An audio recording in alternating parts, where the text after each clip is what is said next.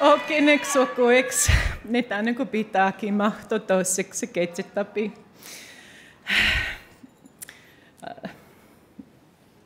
Nitsikak. Nitsikakum. I love everyone in this room right now. Thank you. Um, I, I don't have words. I, um, I just spoke a bit of Blackfeet language, the beautiful community nation that raised me, that encouraged me to keep going, keep doing this. Um, I'm here with my mom, who, um, even though she's not Blackfeet, worked tirelessly to get our language into our classroom. So I had a Blackfeet language teacher growing up. Um,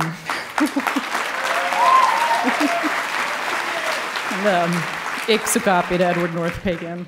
Um, this award belongs to, and it's, I, I, hope I don't get counted down too fast because this is an historic one. Um, I'm so grateful that I can speak even a little bit of my language, which I'm not fluent in up here, because in this business, um, native actors used to speak their lines in English, and then the sound mixers would run them backwards to accomplish native languages on camera. Um, this is an historic win. It doesn't belong to just me. I'm holding it right now. I'm holding it with all of my beautiful sisters and the film at this table over here, and my mother, Tantoo Cardinal, standing on all of your shoulders. Um, thank you. Thank you, Marty. Thank you, Leo. Thank you, Bob. You, um, you are all changing things. Thank you for being such allies. Thank you, Eric. Thank you, Chief Standing Bear, and big ol' way we nod to uh, Wazhazhe Osage Nation. This, um, I, I'm at a loss for what else to say. Thank you, Apple. Thank you, my manager. Thank you, my agent, Jill and Sasha. Thank you to all of you, and this is for every little res kid, every little urban kid, every little native kid out there who has a dream, who is seeing themselves represented and our stories told by ourselves in our own words um, with tremendous allies and uh, tremendous trust from with and from each other. So thank you all so much.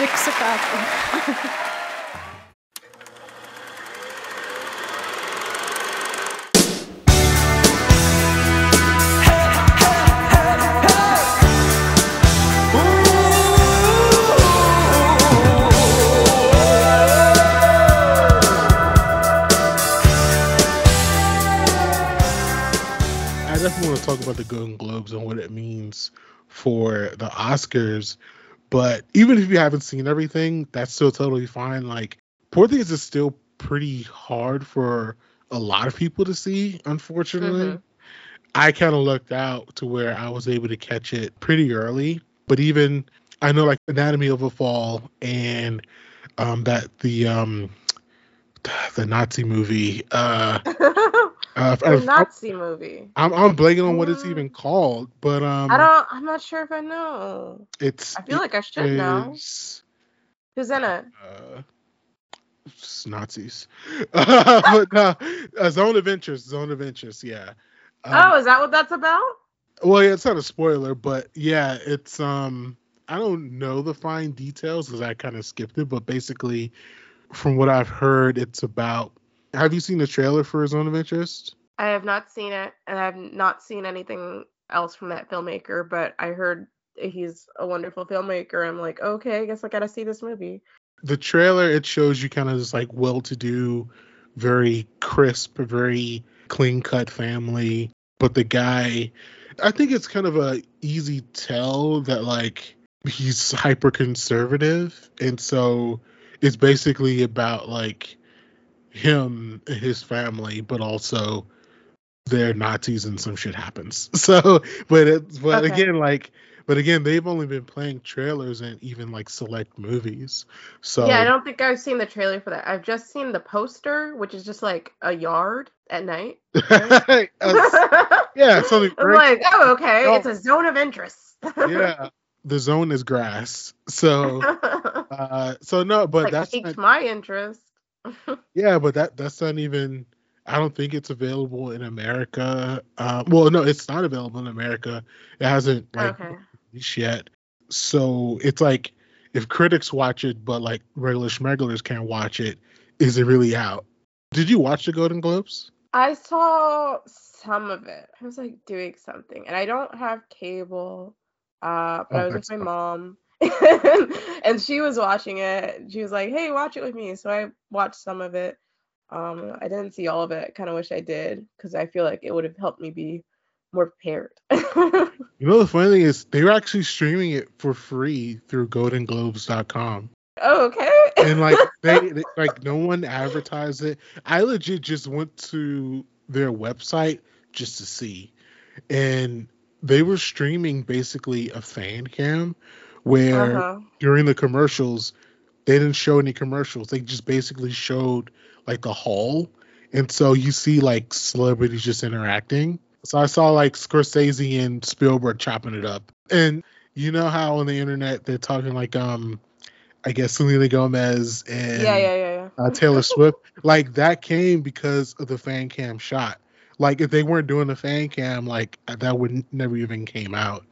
So I was watching that like for the free through, through the MacBook. So Wow. This is uh, gonna make the celebrities just be silent. like You're like, I ain't got anything to say. they're like that in public for the most part anyway. So Right. it's it's not gonna change much. But like it sucks for them because you're supposed to be able to like act wild at an award show. So now they gotta worry about fan cam? And Golden Globes is known for serving like alcohol.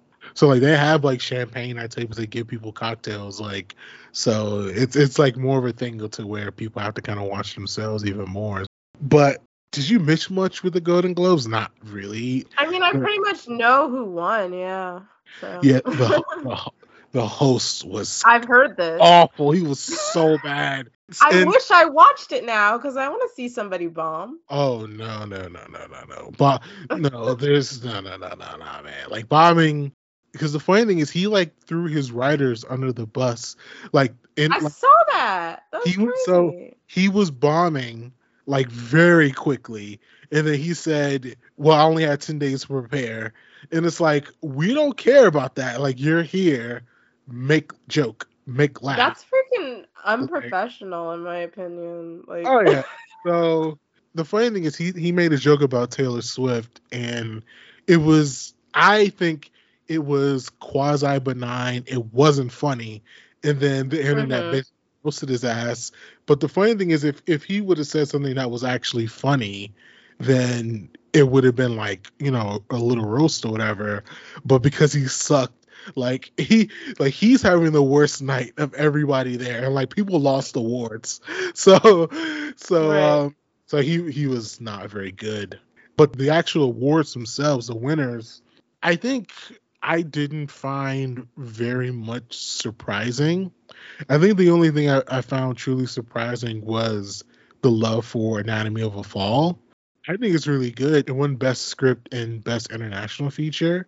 Well I think non-English feature, even though there were half in English in the movie, but that's neither here nor there. um, but um, I think it was a little bit chalk. Like I think when Oppenheimer came out, I think for the very most part, the sentiment was it was going to do well with award season, and it won best drama, best director, and best lead actor. So I think it was kind of chalk. I know you said you wanted to watch Poor Things and Emma Stone Mhm. did win um, Best Actress in Yeah. a comedy. I think it's. and I had a feeling she was gonna win. I don't know why. I don't think Poor Things is polarizing. I know there have been a couple of people who, a couple of critics who didn't like it, but I uh-huh. I thought the movie was great. And when I watched it, I was thinking to myself, this is someone who sh- who's probably going to get the Oscar. Right. Uh, but I think the energy around Lily Gladstone, I think is just like nonstop at this point, which I, right. I, I appreciate her as an actress. I really thought she was really good in Killers of the Flower Moon. And there's another movie that came out, I think last year, but it's like super indie called The Unknown Country. And she's really Mhm. good. Like she's great in that movie. She's actually better in that than Killers, I think. And I think her speech last night was phenomenal. And I think she showed up and showed out. I think it's kind of hers to lose when it comes to Oscars. But I think it's a little bit of chalk. What you think about the winners? Lily Gladstone, is she in lead? She's lead actress? Or she's Yeah. supporting? So, well, that's actually kind of a funny thing. So the Golden Globe, they do lead actress in drama and lead actress in comedy, but in the Oscars, they're gonna run Lily as lead actress. And have you seen Killers? Yeah. I don't. I know why they're running her in lead actress.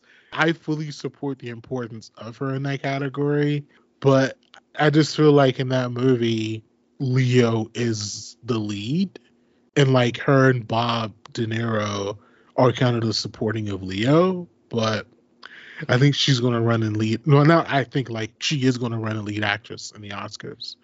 I mean, Uh, it made sense to me. I've never really thought about the semantics of lead actress. I just figure it's whoever is the lead actress in the movie who has, you know, the most character, whatever. Like, it's not going to be somebody else. And I just, I don't know. It's her story, you know? It's about the Osage. So it just makes sense for me. Even though I've, I've heard she doesn't have as much screen time or whatever, you know, Judi Dench had like three minutes in Shakespeare in Love. Yeah, the the semantics the semantics around lead and supporting, I legitimately think it's whatever the people who want to run choose.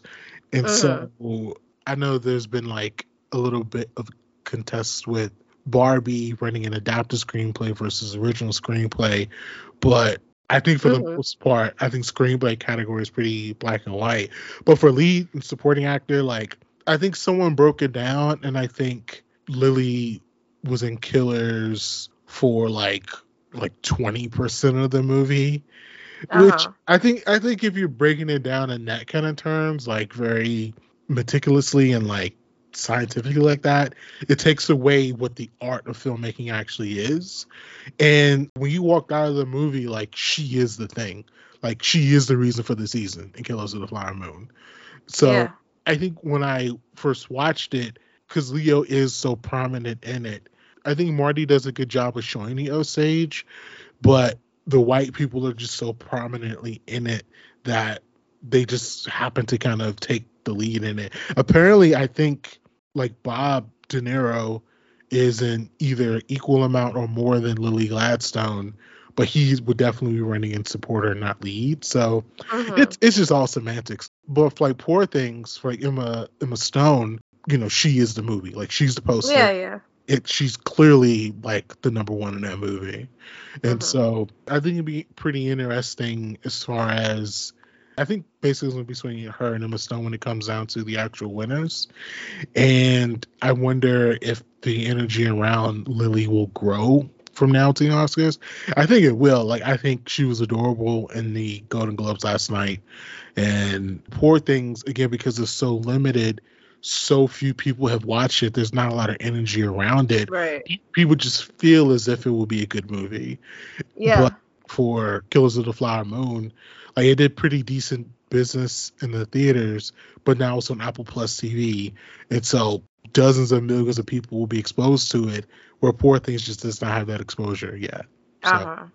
Well, and then also there's the thing of she already has an Oscar. Yeah, so definitely will has it. have tons of opportunity to get another Oscar because that demographic has that down. You know. yeah, I'm always like, oh, well, she's a white lady. She's gonna get another chance. You know. and- Let's and- move for real. yeah. I think for her career has been pretty. I think for the choices that she's made in her career so far, Mhm. um, other than the one where she played like the Asian, I think that was her with um. Oh, the way you phrased it. She played the Asian. Mean, she, she did. You mean Aloha? Yes. Un- unfortunately, yes. I mean, Aloha, yes. I think, other than that choice, I think a lot of her choices have been, especially like recently, have been pretty good. And hmm I think she has pretty good taste when it comes to these movies. And so, like, if you said she's going to be in a movie in 2025 or 26, where she's going to be uh, Oscar nominee favorite again, I would not be surprised by that at all. So right, and it was it's interesting because she was supposed to be the the lead in Babylon. She was supposed to be Margot's character. And oh, so oh, really? I've been hearing that people are like comparing or, or saying that Poor Things is in conversation with Barbie. And it's just interesting to think like maybe maybe if she hadn't taken this role, maybe they would have given it to Margot. I don't know. Is Margot just like the alternate Emma Stone, you know? oh, that's that's interesting. Those roles do have similarities. They're ultimately kind of about a, a woman exploring her autonomy. Uh-huh.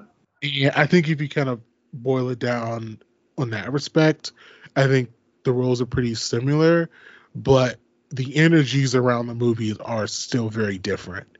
Right. Um, yeah. Actually, the funny thing is like we don't we don't even really experience the high of Barbie very much. Like mm-hmm. based from the opening credits until the party when she says, "Don't you ever think about dying?" From mm-hmm. there, there's no more like happy-go-lucky like pep like we like uh-huh. we get sucked into the real world, which a lot of people dislike. Um, and then it's a little bit more of like kind of like her finding herself. But poor things, you're in like that frenetic high much longer. Like okay, like you're you're in it for like probably like the first hour of the movie. Where in Barbie, you're, you're in it for like the first ten minutes of the movie. Mm. So it's it's a bit different energy. I'd be interested to see what you think about Poor Things. I think Poor Things is I think it's a really fun movie. Yeah, with Yorgos, I really like the favorite. I might have seen the lobster first or the favorite, I can't remember. I knew what the lobster was going for, but it just didn't connect with me really. And then I just recently, I think because I was like, I'm gonna watch Saltburn. Let me watch this other Barry Keoghan movie, and I yeah. and I watched uh, Killing of a Sacred Deer, and I loved that, which I was surprised by. I was just like, oh, I'm loving this so much. Do you want to move on to Saltburn? well, uh, that's on a awards contender, so I guess. Actually, no. So Saltburn didn't get anything from the Golden right, Globes, right. and I think I liked Saltburn a lot, but I did a poll on Twitter between Saltburn and May December of which was the more polarizing movie of last year, and Saltburn won. Other than Rosamund Pike, I don't know if Barry's going to get nominated. Um, right. Yeah. I don't think Best Director. I don't think that's going to get nominated. It may get like a like a cinematography nomination. Right. Um, I think the lead actor field is just I don't know costuming. I don't know. yeah, actually, I think yeah, I think it could, well, I wonder if it could get nominated for costuming. I think like I wouldn't be mad if it got nominated, but if you see Poor Things, you right. see which should be the winner of that. Um, but I think Saltburn has a lot of like darkness to it, but I I enjoyed the darkness behind it, and mm-hmm. I think that there are a lot of people who were kind of upset that the movie wasn't making grander points about society and wealth and class, where the movie touches on it, but then it's going to the next thing. And I think people uh-huh. were wanting the movie to be this like grander statement on it when it's not really that. Like it's a I don't know if it's well, I don't want to spoil for people who haven't watched it, but uh-huh. it's it's really just about a guy who he's observing this these people and this wealth and you know he has desire whether mm-hmm. it's for money or for lust like he kind of covets what he sees and that's uh-huh. what the uh-huh. movie is about ultimately it's not like we're gonna watch this and, and know about the wealth gaps in britain like it's not out to do that and i think a lot of people were disappointed by that but me i wasn't looking for that in the movie and so i really liked it it'd be great if barry got the nomination for it i don't know if he will but it would still be great if he did yeah. I mean, that wasn't my problem with the movie at all. but I can't really say what that is without spoiling it. You're now entering the spoiler zone.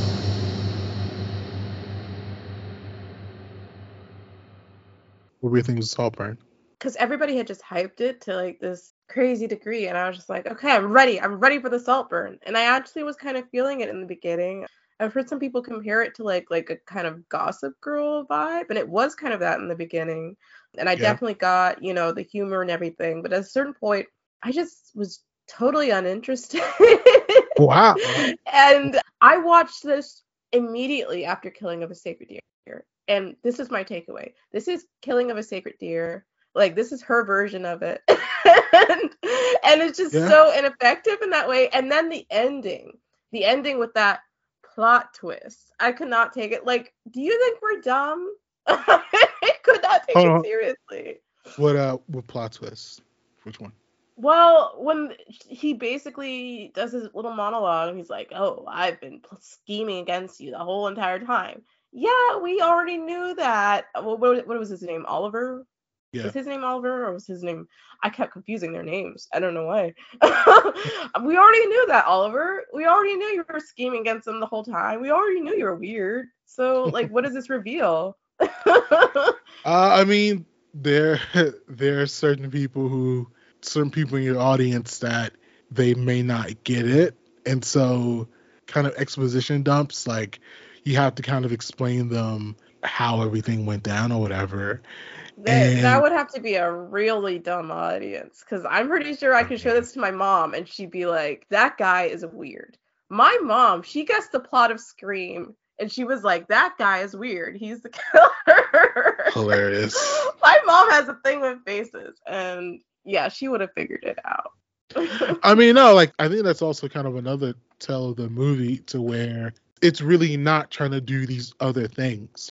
It's all there. We see him lick this tub, like well, guard Yeah. tub. See him lie to the mother, and so yeah, there, there's no real surprises in it. I think the only real, sur- not necessarily surprise, so to speak, but it's just the curiosity of we know he killed him. How did he actually do it? right. and, and and like he, you see it and it's like okay well that's how he did it like that's it so i was intrigued all the way through mostly because I, I just wanted to see how he would get away with it and so there's a moment when when the black kid comes back and then he's like he's he says i always come back and so at that moment you're kind of thinking of well maybe he won't get away with it and then Uh-huh. he, he still gets everything done anyway so yeah, I um, have no idea why or how or it's strange to me. And then also I just wasn't even interesting to find out. I don't know, I gotta rewatch that. It doesn't help that people kept comparing it to the talented Mr. Ripley, which I just think is and so and so yeah like, and i think i think people were very quick to spoil this movie They even were. like like- even you said like the because the funny thing is like i told someone i could describe this movie in four words and when i do it it will immediately spoil it for you and the four words are talented the talented mr ripley or whatever Mhm. And so like yeah like people were quick to spoil it and also it's so funny like the disconnect between what different people see and what different people view as wild because the movie was definitely wild but it was like there were people who were saying like this is on the level of kids or 13 Right. and Yeah. other people were like a woman received fellatio on her period that's not really wild that's just running Right. Spotlight And then you could barely see anything in that scene. I'm like, okay, but it like it's totally dark. So like, is this that that really risque? Yeah, so- and so I think I think a lot of people on the front end who saw it were overselling the the risqueness of it, but for people Mhm. like me, it's like this is this is a wild movie, but I've sat through 13. I've sat through Kids. I've sat through numerous horror movies. Like it's wild for 2023 standards, but it's not wild if you've watched or lived life. So so it's like, you know, I think people just really oversold it. And I, I think people spoil it, obviously. And so I think Saltburn, I think it's a little bit of a victim of, of that, but you know, shit happens. I'm you know? really getting tired of i guess i have to speak in particular on twitter of people just spoiling things that you, if you don't know it like if you don't know the context you don't really know but you have that in mind and then once you go in and you see the movie there's this line from um Iron Claw that people keep on saying Oh yeah, yeah. I'm just like, you guys are such jerks. Like, how dare you? I didn't know anything about this wrestling family. And you know, it'd be nice if I could be in the dark about that. Yeah. So I think I, I'm very anti spoiler culture. So it's getting pretty bad out here. But was there anything else from the Golden Globes, or I guess on the Oscars in general, that you were thinking about? It's so funny. Like Bradley Cooper, it's bl- bless his heart. He's trying to go for the Oscar. It, that's just just not gonna happen. Like it's really not. I've been seeing like a lot of like interesting discourse with that. Have you seen Maestro? I haven't seen it yet. I haven't seen it now. Okay. But you yeah, I wasn't a fan of it. The photography and everything was great. I could see how much he cared, and I do think that's a good thing. But I just, I'm just bewildered by you know some of the things that they've put out to the press. Him saying it took him like seven years to learn how to conduct. I'm, I'm not even so like silly. hating. It's like I used Yeah. to be in orchestra. Like it, it don't take that much to learn how to conduct, especially when he's not really like learning how to conduct. It's just perplexing to me, is all. And you know, it sucks that he put in all that work. And did they get anything from the Globes? Um, no. So, and and I like the people have been making it into like memes and stuff, and it's like, uh, and then the whole, you know, the nose thing that I guess we're all just gonna like move on past. Junos, like that shit yeah. was like this. This shit was is bad juju. Well, oh shit. Uh, no pun intended. Uh, but nah, man. Mhm. You know the funny thing is he'll probably get the nomination, but it'll probably be over someone who deserves it. I haven't seen it, but I'm gonna ask you, who would you rather see get the nomination, him or Barry Keoghan for Saltburn? I'd rather see Barry Keoghan, and it's not even because I like Saltburn or I think he's a great actor and he, he probably deserves to be nominated all the time. So I'm okay with that. I did Yeah. not like Bradley's performance in Maestro. It was not it for me. It was I- not it at all. I've heard. I don't even know if he was capturing Leonard Bernstein. I don't know anything about him. And I'm not even saying that's a flaw. A lot of people are saying like that's a flaw of the movie. You didn't really learn anything about him. I just don't even think what they covered was interesting enough. It's like, hey, Yeah. let's make a movie about Leonard Bernstein, but it's really about his closeted marriage. Isn't that so interesting to learn about? Like, what? That's not an interesting story. A lot of people are in closeted marriages at the time. Why would I want that to be the full extent of this picture? It doesn't even have to be about his career. I want to know about his mind. All I heard was like this guy talking, and let me not say something. Hilarious. Um. So yeah, like I mean, I that's just didn't like it. yeah, and that's and that's why I never. Well, that's why I haven't watched it, and that's why I don't think I'm going to watch it. I mean, because the funny thing is, like, I was never going to watch Stars Born, but people like I loved A Stars Born. I thought Oh, it was yeah. great. people sold me on that. I watched it. I cried. I think I watched it twice. I cried both times. Oh, Yeah. really? Star Is when Born, yeah. cry? Oh, I mean, the end.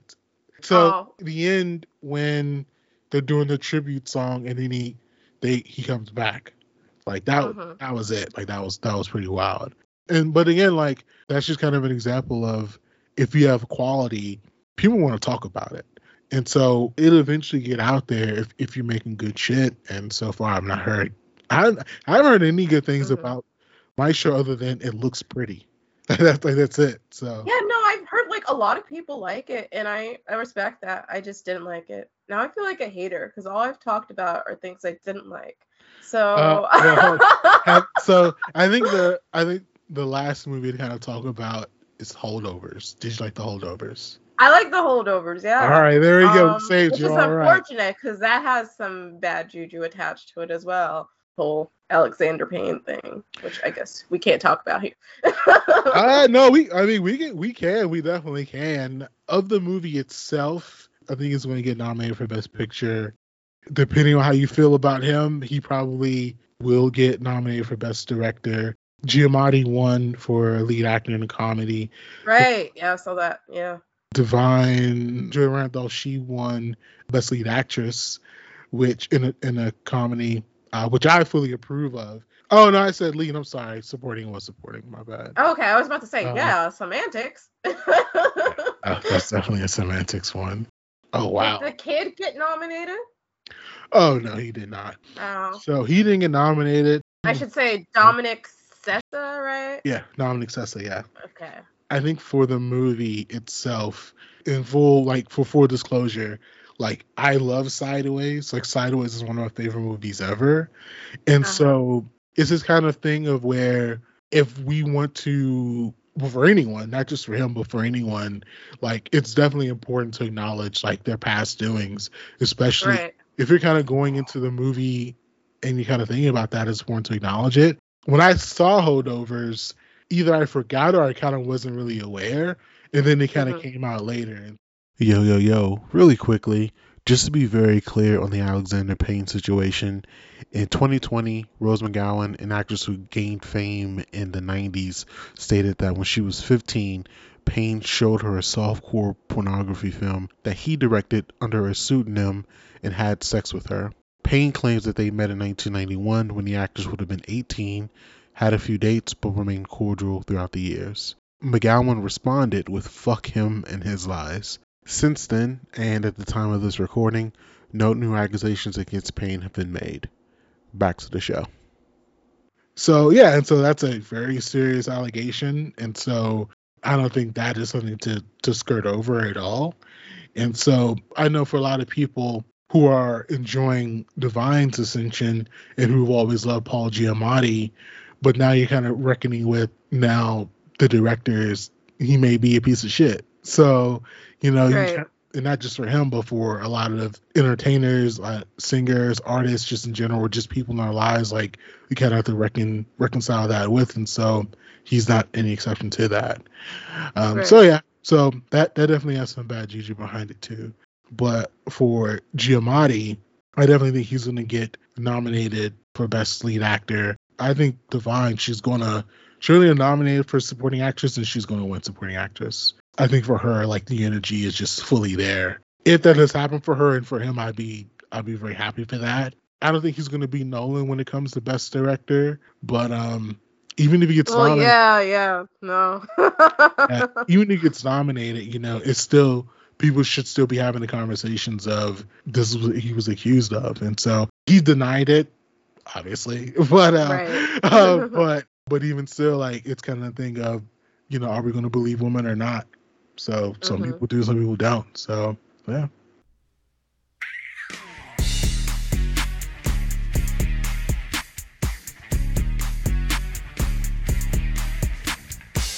Coming down the aisle, representing the Hyphen Podcast Group, they are the unbeatable team of B Hyphen, I'm just saying, you worked yourself into a shoe to answer the question. Handsome Bane, My my firm belief is a DDT should beat anybody. showing mad love, Riddle me this, Batman. If two go in the pink, Aw. the novelist, Diggity dope. and Kat Chinetti. This is what Brock Lesnar thinks he looks like if Brock Lesnar were a beautiful woman. Where- They are the Wrestlecast Power Hour.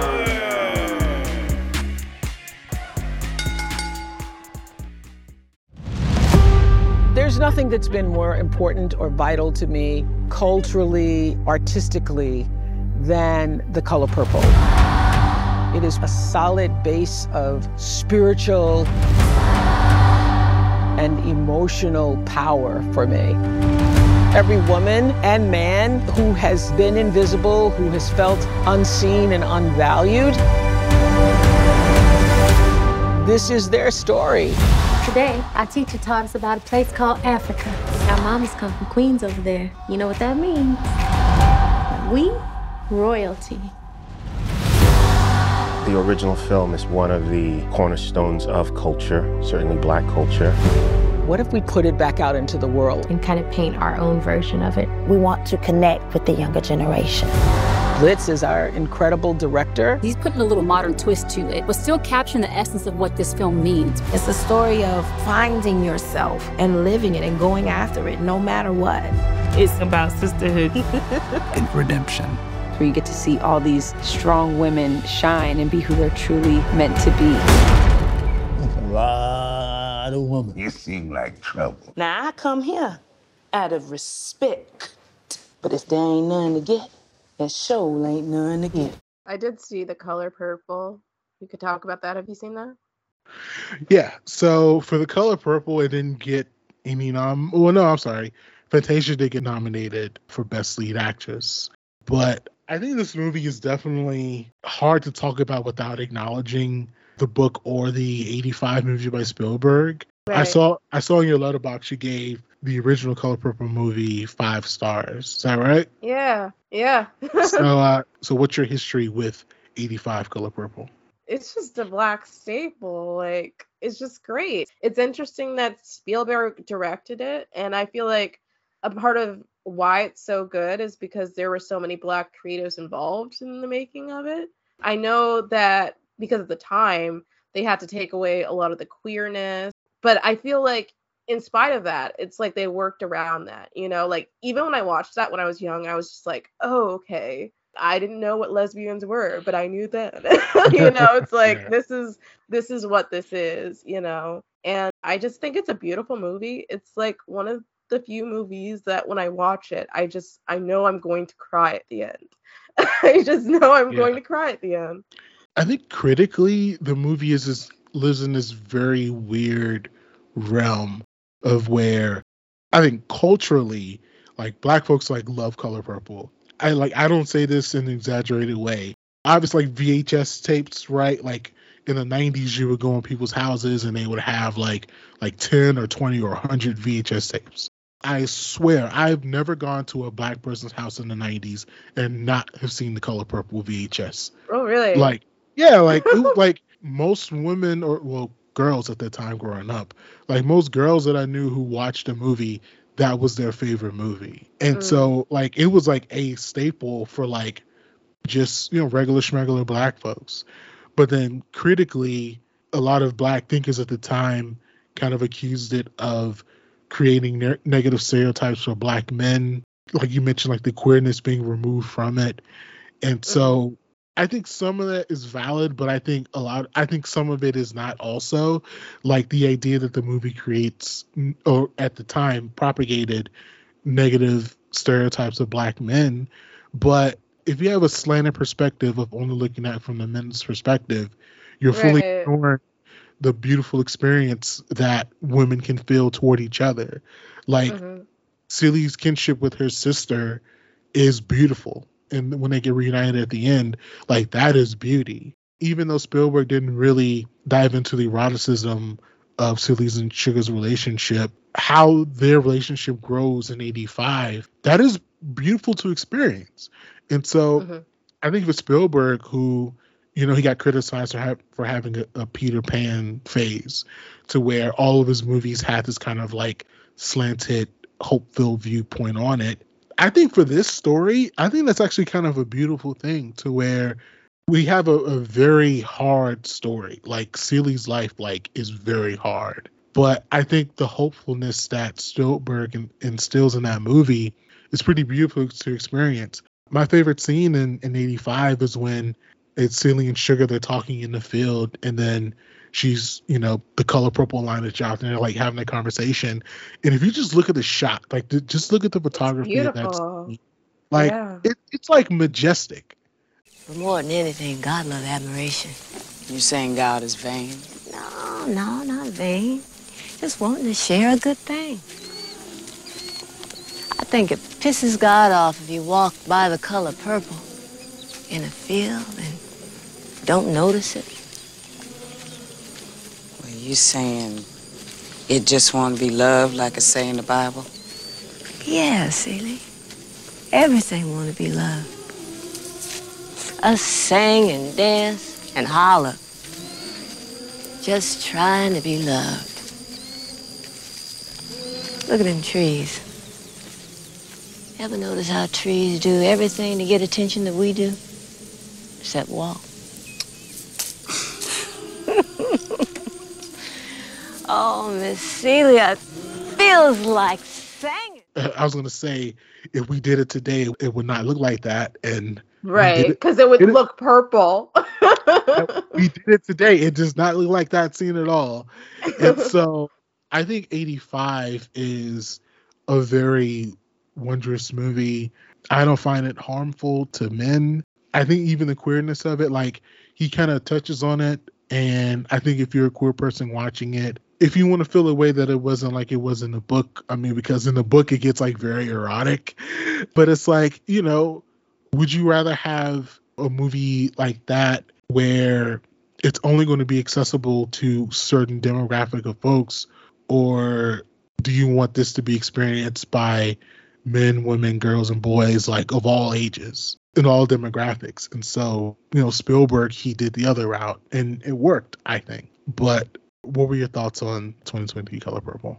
I'll say this also. I've never seen the musical. I've never seen a production of it, although one was actually performed and I think they won awards and stuff at my high school. I've always wanted to see it, but I don't know. It just it felt very much like something that I feel like would have worked better on stage. Yeah. I want to preface this by saying also that I love the performances of it. I agree with everybody. Danielle Brooks is a star. Like she's amazing. Anytime she was on screen, I was just like I love her, you know.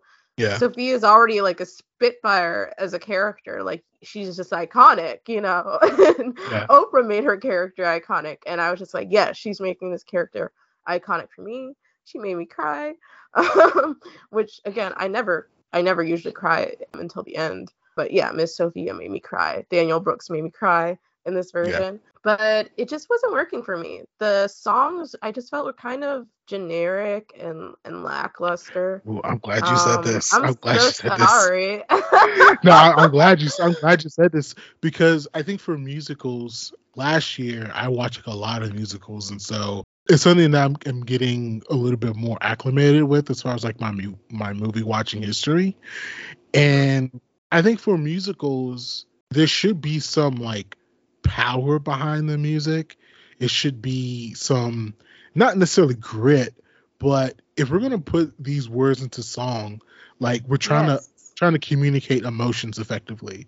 Because mm-hmm. if i can't have a conversation with you and tell you my feelings at least give me a power ballad to tell you my feelings and then that's when like we can feel it. And in the most recent episode that we did for dreamgirls for jennifer hudson to win the oscar for that performance it's because she put her emotions into that music. And it was sort of undeniable about her energy behind it. But mm-hmm. for this color purple, other than the I'm Here song in the end by Fantasia, I didn't think the music had very much emotion to it. You know, But would you say it was the performances, or would you say because I think they were giving it at all, but it's like there's something about they're they're so generic sounding. I don't know if it's the lyrics. I don't know. I feel like they didn't give them enough room to breathe. It felt like every line delivery was like, oh, uh, and um, what does she, what does Sophia say? What does she say? What's the line she says? All's My Life I had to fight. That was in the song. Yes. No, she says that, and then immediately she's like, "Oh hell no, hell no, hell no, hell." I'm like, "What? That's a big line. You need to let us breathe and like feel the emotions of the scene." Everything was like, and it was Yeah. just so I don't know. No, no. It- it. so no, it is shorter than 85, and I keep saying 85. It better be 85. Or It is 85, yeah. Okay, cool. So it was it was shorter than 85, and it, it really felt like they rushed through this. It felt like they rushed through the, the movie, the story, and so I appreciate that the movie took a bold swing of we're gonna make this a Christian gospel soundtrack. But it We're didn't gonna- feel like gospel to me. It felt like Lin Manuel Miranda. like, I'm sorry. It felt like um, what you call it? The Wolverine. Hamlet? No, it felt like that, but it also felt like how generic the songs felt in um, the Wolverine. uh, What what's his musical? What's his called? Oh, greatest showman on earth. Yes, it felt like that. I was like, this does not feel like the time period. This is I need to feel the soul in this. You're talking about Dreamgirls. Those songs are like felt like authentic Motown. This did not feel Yeah. like a, authentic soul music. It felt like Broadway music, which is Yeah. great. I love Broadway, but this is not that setting. You know, if you want us to feel immersed in your world and not be thinking about, hey, like I think this might be better on the stage, then you need to immerse us by giving us authentic music because this is not it. And you can't like you're just wasting their voices. You're wasting Fantasia's voice. You're wasting Danielle's voice. maybe, maybe I'm going to eat those words when I finally actually see a, a real production of it. But it just was not working for me here. the music and the dance were very contemporary and Mhm. it was a choice uh and so it's Mhm. like the juke joint it's the second dance routine in the juke joint after it's built no no it's the first one after it's built and the lights go out and then they start dirty wining and so it's like you didn't love? I love that. oh, oh, I did. It's, it's my favorite dance scene in the movie. Yeah. Yeah. It's it's like for, for whatever reason, the dirty wine works, and that's very contemporary. Uh-huh. But the Uh-huh. music itself is contemporary, and it just doesn't. That's that's she kind of She should have been singing. She should have been singing "Sister." Why did they put it at the end while they were wearing church clothes? She was supposed to come in. She was supposed Yeah. to serenade Celie. She was supposed to say, "Sister, you've been on my mind." Like, what is happening? Yeah, I didn't I didn't get that. I didn't get that choice. I think problem with Color Purple 23 is I think for the first hour and a half of the movie, Celie is not the central plot point of the movie. There's Uh-huh. no there's no narration from her. So the thing that 85 had is we're on Celie's journey. And so the narration helps lend to that. But this one, the narration is gone. We're not observing the world through her eyes anymore. We're just in southern Mhm. Gothic Georgia. And so the music, it, it- because it's not just Fantasia or Celie's character singing, it's all these different characters singing. Our attention is pulled into these different directions when it really should have been her the focal point, and then we kind of observe the world through her. And so because it's like decentralized, the story is is too spread out now.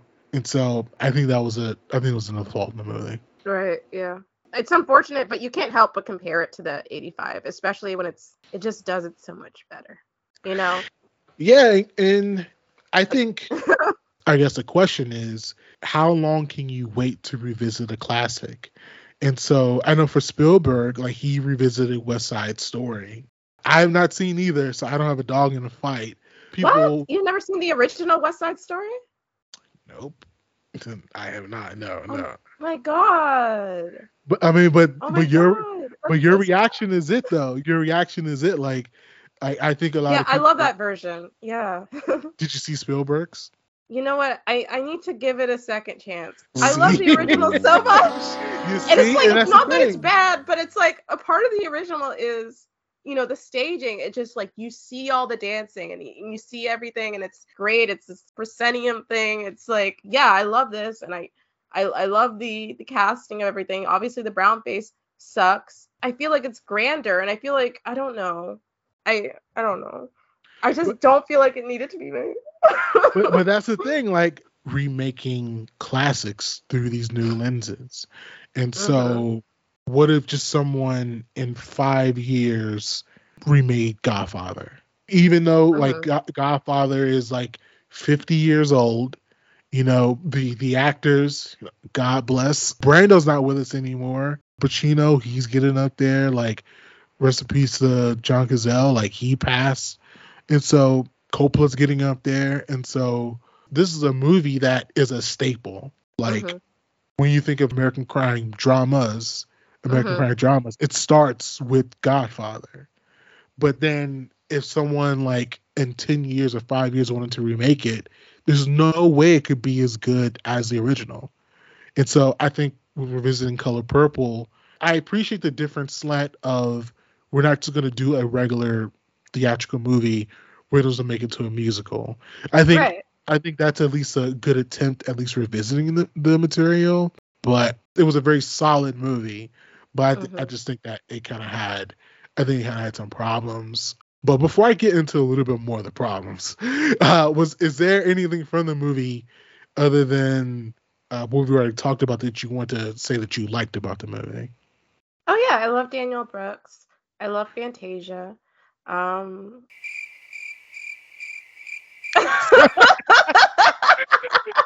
yeah, but yeah. Um, it, like Colman Uh, Domingo was good. You know, um, there were some laughs. That's I'm- about it. I'm sorry. I'm, ha- I'm happy that we got to see Lou Gossett Jr. I was very surprised. Yeah. I didn't know our brother was still with us, so at least we got to see him. You know, and But- Whoopi pops in there too. Whoopi pops up. I like heard she was in the movie, but I like again, people spoiler culture. But it was still a nice surprise to actually see her in the movie. Yeah, it was a surprise because I thought it was gonna be like a blink and you'll miss it. Like she's in the congregation. No, she's a midwife. she's delivering herself. Like Yeah. delivering. you know what I mean? Yeah. I think beyond that, I think there are two story choices that I just think are just like bad choices. Okay. Um, we talk a little bit about the All's My Life I Had to Fight song, mm-hmm. but I think there's actually like a fundamental problem with the existence of that song because in, in this movie, it theorizes and sets up that Sophia beats Harpo, and then in a response to that, Harpo beats her, and then her thing is, I have to fight all my life, but it's like if you didn't beat up your husband, you wouldn't need to fight him. So Wait, but that was a thing in the original. in the original, she didn't hit Harpo first. Harpo hit Was her it? first. Okay. Yeah, so in the original, if you remember in '85, Harpo's complaining about I can't get her in control, whatever. He never hit her. He's uh-huh. she's just a spark plug. So she never hit him in '85. The reason she says all my life I had to fight is because her husband beat her and she had to like defend herself. Mhm.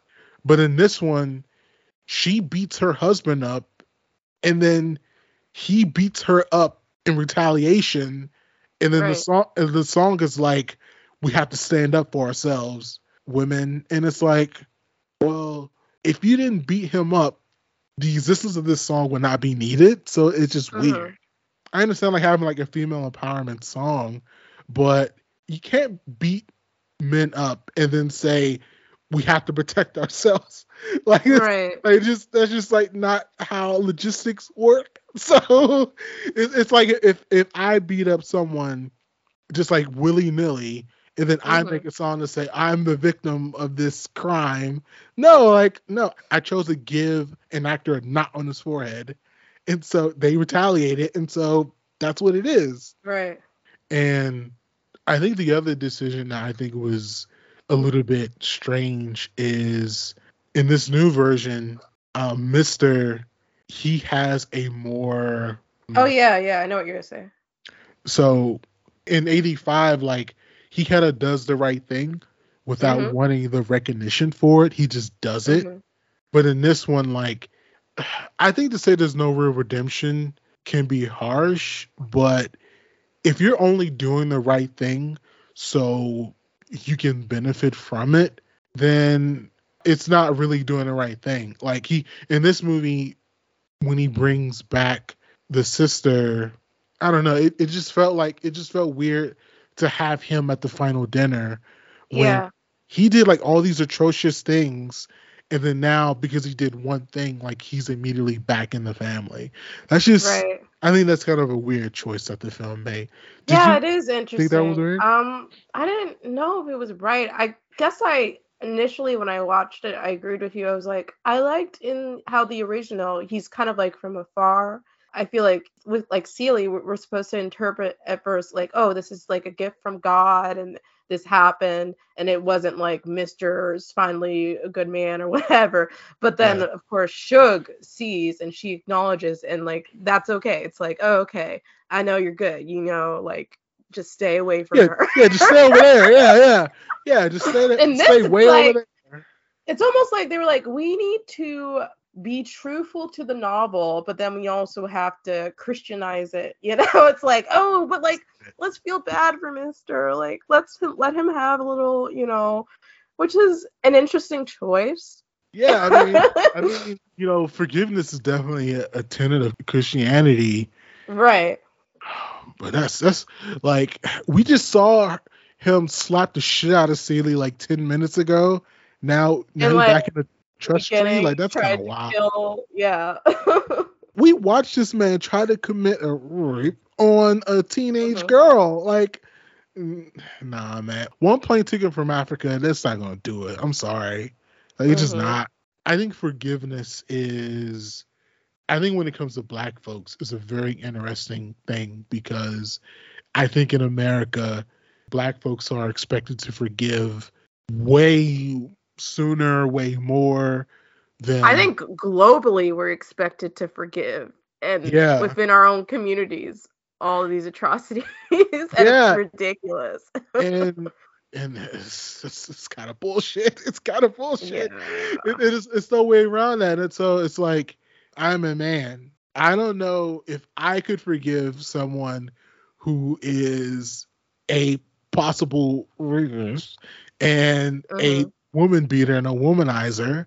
I don't know if I can just easily forgive that. Why would I ask my sister to to do the same Right. to do that when I'm unwilling to do it myself? And so It's I- not even just forgiveness because with the way Celie's character is, I have like no doubt that she would forgive Mister. But at the same time, that doesn't mean she has to hang out with him. That they have Yeah. to have Easter dinner together. Together. yeah, like yeah, like if she kind of just acknowledges and just says, even if she just says thank you, there's nothing wrong Mhm. with that. Thank you. Now get the fuck away from the free food. Okay, like you're like, not it. hexed anymore. Yeah. Go away. Oh, my- oh my god. Can can we speak about the claw? yeah. It it was so forced in this one.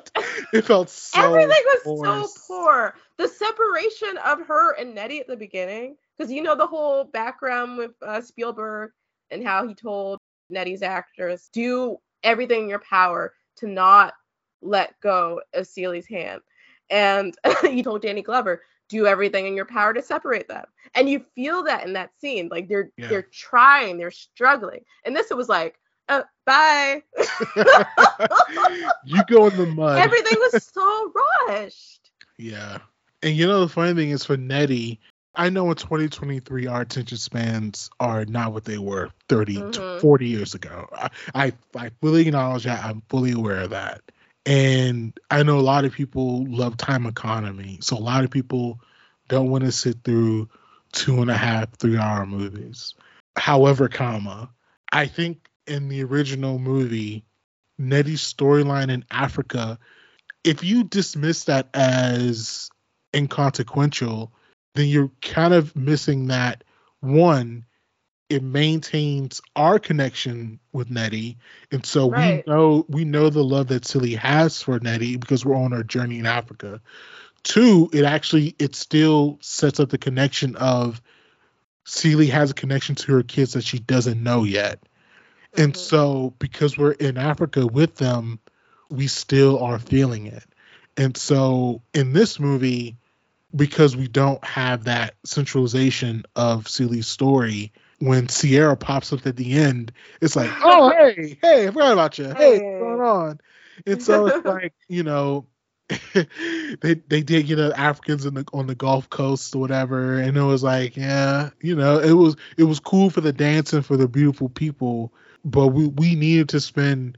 I think that time would have been spending with them would have been great, and then we just didn't get it, and so Nettie would just her story and her presence was just gone for like vast portions of this movie, and so when she Right. comes back, it's like hey, it's like your cousin that you met when you were like four, and then they pop up when you're like 24, like, oh, hey, what's up? Like, you know, it's just it's just not kind of the same. Yeah.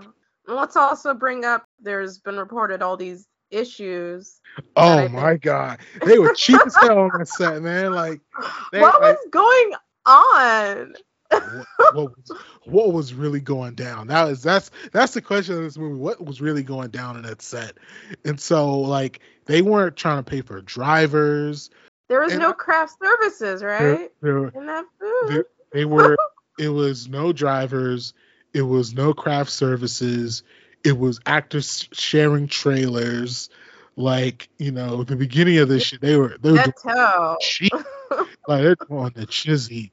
And I think one perspective you can say, well, who cares if they didn't have drivers? They could drive themselves to set. They were given rental cars, but it's still like a liability of them people driving. And so I don't. Uh-huh. There was like one story of of one actor who I forget the actor's name, I forget the show, but he was on set for like 18 hours. He had to drive himself back home and he fell asleep at the wheel. Oh and my so God. and do we want that happen? Well, one, that should not happen to anybody. But do we want that to happen to Fantasia, Celie? Do we want Yeah. like sh- like and so and so that's that's the purpose of drivers. And so last year was really about you know the crews for these movies and like the people behind the scenes that we don't see. But drivers are vital. Like they have to get people to where they're going safely Right. food is important. People need nourishment. Privacy is important. People need a place to be comfortable in. So it was buck wild on that set, man. it was wild on that set. So Cutting corners, I guess, so they can give them a nice, well-rounded movie with a full runtime. I mean, they, they, they didn't even go to Africa. They were just on the beach in Georgia somewhere. Yeah.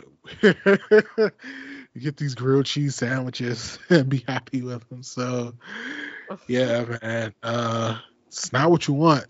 And for Oprah Spielberg, who's like an executive producer, like in Oprah's defense, she said she didn't know.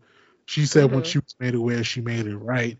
Which, yes, but let's just say no one on set spoke up. That was just gonna be the thing that happened.